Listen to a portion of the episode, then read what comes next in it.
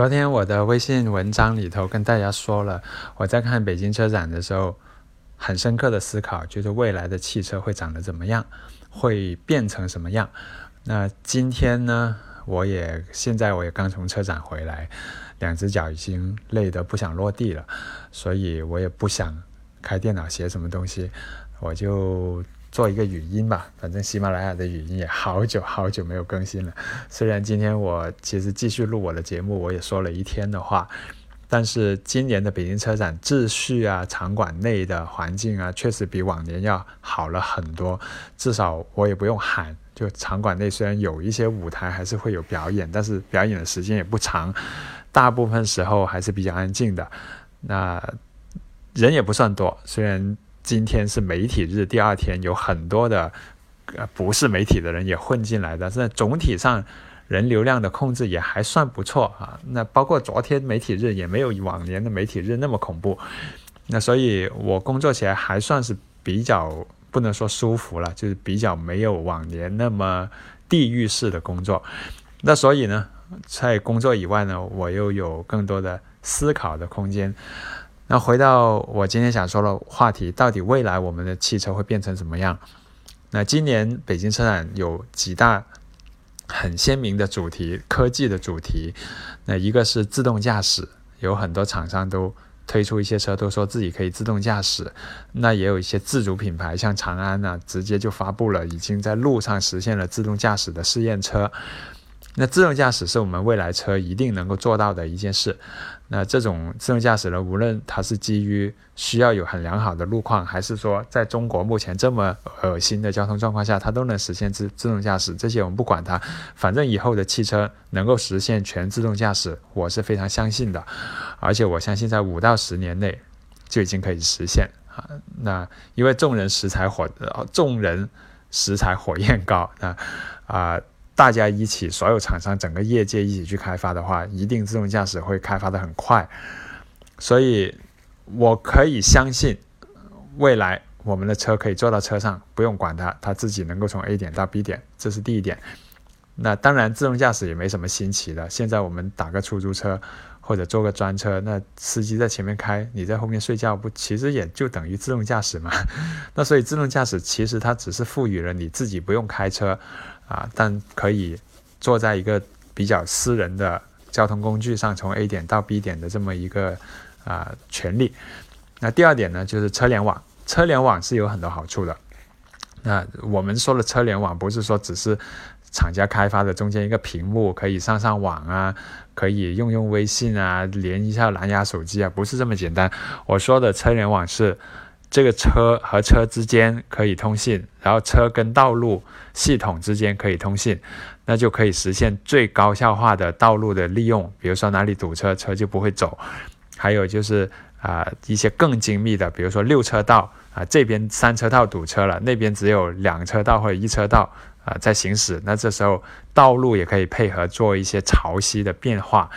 那还有就是道路可以最高效的去调配一些车去行驶，怎么样？把周边的，比如说北京有很多胡同，那我们在有了车联网之后，它可以有一个调度系统，让一些车啊走大路会堵车的，那他们就可以走胡同，但是通过一个非常精良的调调调度的系统去实现的，那这样可以让整个道路的效率大大的提升。还有包括有了自动驾驶之后。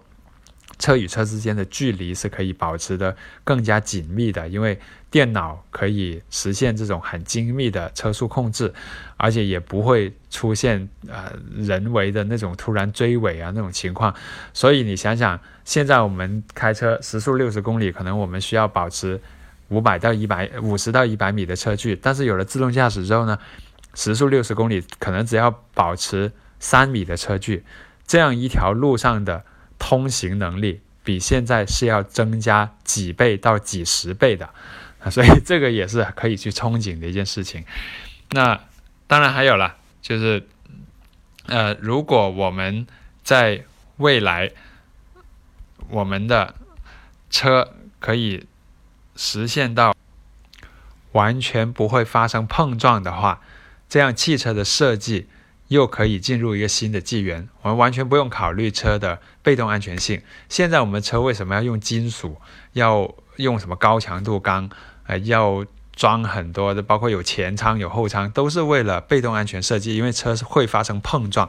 但如果我们通过刚才说的非常先进的调度系统和自动驾驶，杜绝了汽车发生的一切碰撞的话，那车就可以第一大大的轻量化，第二空间利用率大大的提升。那这样。带来的效效果呢，就是汽车不是现在我们这个样子了，汽车可能会变成一个个蛋，大家就坐在这个蛋里头就行了。呃，不是现在不是有一种那个椅子，就是做成一个球形的吗？然后半球像削开一半的鸡蛋一样，然后人躺在里头是很舒服的。我觉得以后的汽车 就可以做成那样一个个蛋。那做成一个个蛋之后呢，这汽车在马路上行驶呢，又可以进入到。另一种的状态，那就是我们说的是它不会碰撞的情况下啊，那我们是不是可以把车非常紧密的车头接车尾这样连在一起？而且这个车是不是可以用导轨来前行？又甚至这个车是不是可以通过势能来前行？就我们把一个个蛋通过一个举升机举到很高，举到十层楼高，然后顺着这个滑轨。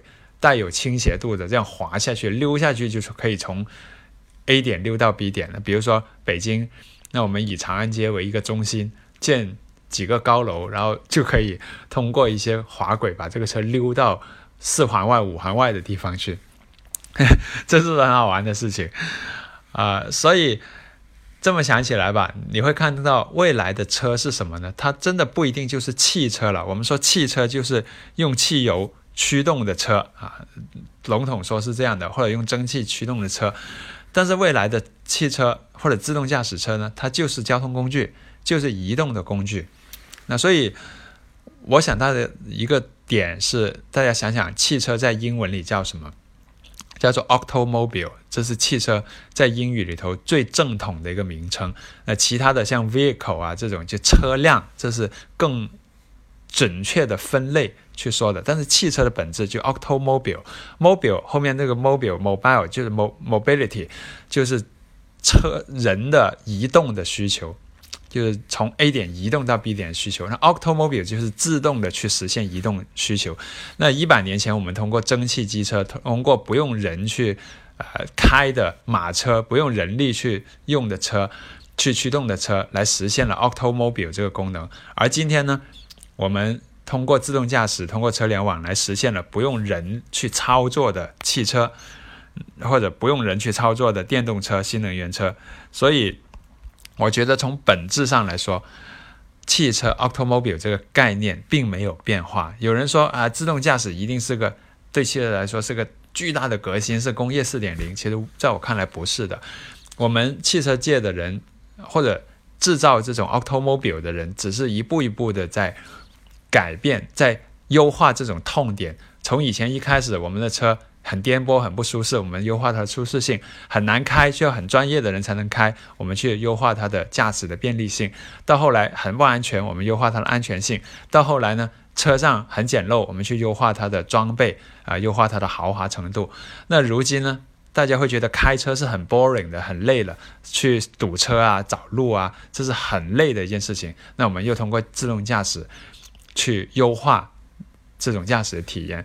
从这一点来说，自动驾驶并不是洪水猛兽，大家不用害怕它。像我这样这么喜欢驾驶的人，我也不会害怕自动驾驶。我相信为乐趣而存在的车是永远都会存在的。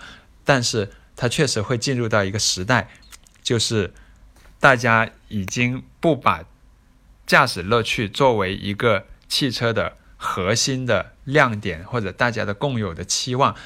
我有个同事跟我举了个例子，说，那我们的父辈，呃，我们的母亲那一辈，他们可能小时候就以获得一枚这个毛主席的头像的这个徽章为一件很荣幸的、很快乐的事情。但这件事情放在我们今天，已经觉得是很可笑的，也也无法理解的事情。那回过头来想，可能以后我们的儿子或者我们孙子辈。他们在看我们今天追求汽车的驾驶乐趣，追求汽车的什么造型美感啊，内饰仪表台怎么样啊？到时候看这些东西全都是好很好笑的，完全是不可理解的事。因为到时的车可能就变成了完完全全的另一种的东西。好吧，我觉得聊这些挺开心的啊。如果跟大家面对面的聊会更开心。那 YP 确实经常也会想这些事情，因为这些是驱使我们放眼未来、敞开胸襟去迎接或者憧憬更好的生活，也让自己有动力去做更多伟大的、美妙的事情。啊，这是我的想法。啊，在最后再通知一遍，今天如果有去。啊，北京车展的朋友，今天下午三点到四点半，OIP 还有新车评的同仁们会在我们新车评的展台恭候大家。我们会有一个非常密切的面对面的交流的活动。然后我们的展台是在 W 四展馆的外侧西边的外侧，要走出展馆，在外侧。啊，希望有缘的今天下午我们能见到，拜拜。